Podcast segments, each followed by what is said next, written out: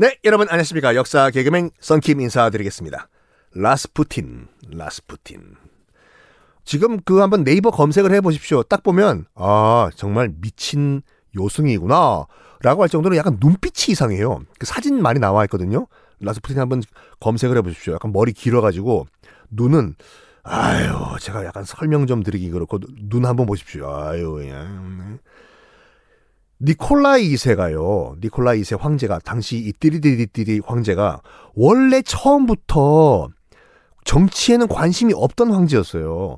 오죽했으면 황제가 된 다음에 첫 공식 발언이 나는 자신 없다였다니까요. 나는 모르겠다 이거예요. 그러다 보니까 슬슬 이제 라스푸틴이 어 딱 보니까 황제 전마야는 정치에는 관심이 없고 내가 한번 이 빈틈을 한번 들어가 볼까?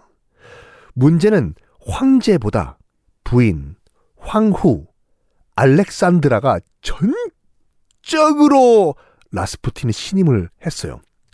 아들 병 고쳐줬는데 완전 눈이 돌아간 거예요. 황후가 라스푸틴한테. 라스푸틴이 하는 말은 다 옳아요. 라스푸틴이 하는 말은 다 성스러운 거야. 누가 토달죠 라스푸틴이 하는 말 그냥 you are fired 해고예요.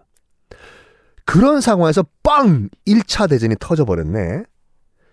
1915년, 그러니까 1차 대전이 터진 다음에 1년 후, 라스푸틴이 다가옵니다. 음, 폐하! 어, 라스푸틴 왔어. 폐하! 아, 왔냐고요? 폐하! 아, 그래, 왜 왔냐고? 폐하? 어, 폐하께서 지금 우리 대러시아군의 총사령관이 되셔가지고 전쟁터를 다니셔야지 전쟁에서 이긴다는 신의 계시를 받았습니다. 폐하? 어, 그렇소? 라스푸틴이 그렇게 말하면 내가 가야 되겠죠. 알겠소. 하하하하. 라스푸틴 말 듣고 궁에 그냥 찌그러져 있던 맨날 놀던 니콜라 2세가 군복을 입고 1차 대전 전장으로 뛰어요. 여기 갔다 저기 갔다 막 다녀. 라스푸틴이 시켰다. 라스푸틴이 하라고 했다. 그 말은 뭐냐면 궁전이 비었다는 거예요. 궁전에는 황제가 없어요, 지금요. 막 돌아다니니까. 이제는 황후와 라스푸틴 세상이에요. 궁전 안에는 그 두 사람밖에 없으니까. 그 말은 라스푸틴 세상이에요. 라스푸틴이 하는 말은 말을 황후는 100% 들으니까 내각을 다 자기 사람으로 바꿔요. 황후 마마, 저기 저 장관, 아무리 봐도 관상이 안 좋습니다. 나라 말아먹을 관상입니다. 해골하시지요. 그 대신에 저기 있는 저 사람을 새 장관으로 임명을 하십시오. 아유 그래요. 우리 라스푸틴님께서 하시는 말은 다 성스러워요. 그렇게 하라. 야, 쟤 you are fired. 이런 식으로 다 자기 사람으로 내각을 바꾸어 버립니다. 러시아 궁 개판이 돼버려요. 이거를 아니 머리가 정상적으로 생각하는 사람들이 봤을 때는 다 보이죠. 지금 황후가 미쳤다고 저거를요.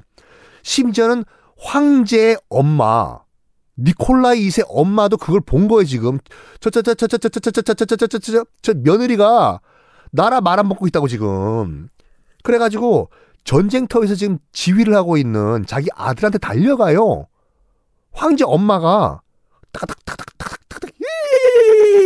엄마 엄마 왜 왔어? 야, 너 제발 궁으로 돌아오라고. 너 지금 궁 개판이야 지금. 어, 왜 엄마 왜 궁으로 나 왜 오라고 하는 거야? 네 와이프랑 요승 라스푸틴이 나라 말아먹고 있다고 이 녀석아. 엄마 말 들어. 갔을까요?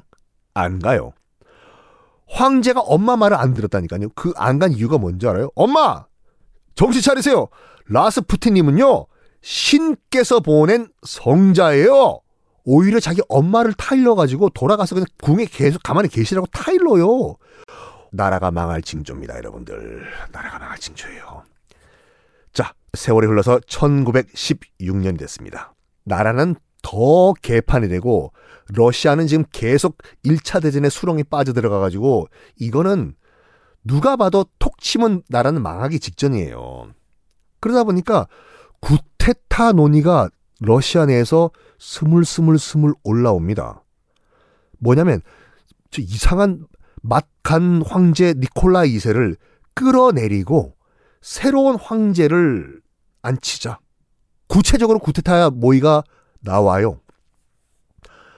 그거를 황실 가족들, 뭐 황제의 뭐 사촌 동생, 뭐 사촌형 등등등 봤을 때 이건 안 되는 일이거든요. 왜냐면 자기의 사촌 형이 니콜라 2세가 계속 황제로 있어야지 자기도 황실 가족일 거 아니에요. 그래가지고 자기들끼리 회의를 해요. 너 이리 와봐, 이리 와봐. 그니까 로마노프 성씨를 쓰는 사람들 다 모아놓고 야야야 이거 지금 구테타 논의가 지금 진행되고 있는데 이거 안 되겠다 야 어떻게 되지? 아무리 봐도 라스푸틴 전마야를 우리가 제거해야 될 것 같아. 그치? 라스푸틴 저것 때문에 지금 나라가 망하기 직전이야. 저게 지금 구테타의 명분을 주고 있다니까? 그래, 그래. 라스푸틴 전마야를 제끼자. 해가지고 황제의 친인척들이요. 실제로 라스푸틴 암살을 시도합니다. 1916년 12월. 황제의 가족들, 친인척들이 라스푸틴을 황실 별장으로 초대를 해요. 라스푸틴님, 아이고 얼굴 본 지도 오래됐는데 오셔가지고 저희 보드카나 한잔 하시죠. 하하하하.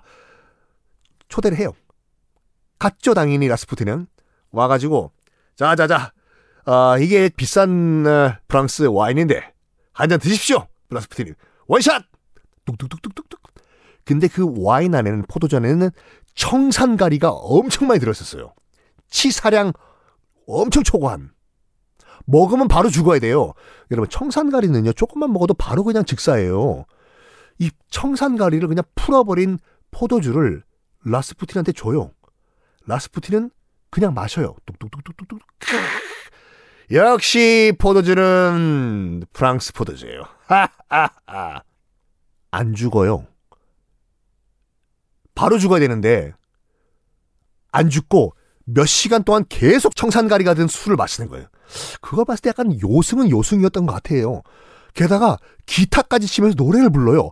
창문을 열어다오. 우우우우, 우우우우. 이러면 내가 널 내 여자로 만질 거라고 생각했어. 나 지금 떨고 있니? 떨고 있니? 아, 그 노래를 기억하시는 분들은 여러분 다 이제 40대 이후의 아재들이시죠. 백학이라는 모래시계의 주제가였습니다. 그 러시아 노래지 않습니까? 그걸 보니까 이 황족들이 멘붕이 와버린 거예요. 진짜 저건 귀신이다.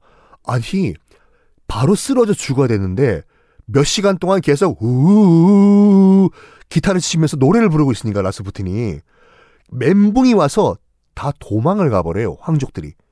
귀신이다. 이렇게요. 가다가 황족들이 도망을 가다가 한 사람이 보다가 가만 보니까 내가 코트를 놔두고 왔네 저 방 안에 도망을 가다가 다시 돌아와요 코트 가지러 코트를 가지러 갔는데 당연히 쓰러져 죽어 있어야 될 이 라스푸틴이 으악 너희들이 나한테 독살을 하려고 해 덤비는 거예요 얼떨결에 자기가 갖고 있던 권총을 꺼내들어 가지고 라스푸틴한테 총을 발사해요 권총을 탕탕탕 총 맞고 쓰러졌을까 안 쓰러져요 라스푸틴이 총을 맞고도 덤벼들어 이놈들! 여러분 같은 경우는 그 상황에서 어떻게 됐겠습니까? 귀신이다의 전설의 고향이에요. 내 다리 내 나라. 그런 라스푸틴이었어요. 그래서 뭐 이건 야사지만 거기까지는 뭐 이 뭐 그 정사와 비슷한데 나머지 야사는 황족들이 돌아와가지고 기관총으로 난살했대요. 드르륵 드르륵 드르륵. 라스푸틴은 거의 무슨 뭐 좀비와 같이 으르륵 으르륵 기관 단총을 맞으면서도 덤볐다는 거지 않습니까? 이놈들! 아니 그래가지고 어떻게 했냐면 어찌지 겨우겨우겨우 이제 쇠사슬로 묶어서 라스푸틴을 기관 단총을 맞고도 이놈들 하고 있는 라스푸틴을 쇠사슬로 묶어서 마차에 묶은 다음에 끌고 다녔대요. 질질질질질. 근데도 안 죽어. 이놈들 쇠사슬 풀어! 뭔가 신통한 능력은 있었던 것 같아요. 어쨌든 간에 라스푸틴이요. 그래가지고 이건 안 되겠다 싶어가지고 쇠사슬을 묶은 상태에서 강물에 집어 던졌다고 해요. 던졌어요. 꼬르륵 일단 라스푸틴은 강물 바닥으로 가라앉아요. 그리고 며칠 후에 이제 죽었어요. 시신을 건져낸 다음에 부검을 했거든요. 의사들이.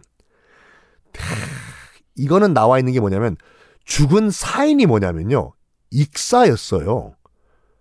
청산가리에 의한 독살도 아니라 총상도 아니라 물에 깔아앉은 익사가 사인이었습니다. 예. 어쨌든 라스푸틴은 공식적으로 1916년 12월에 이렇게 죽습니다. 자, 이제 라스푸틴이 없는 러시아는 어떻게 될까요? 다음 시간에 공개하겠습니다.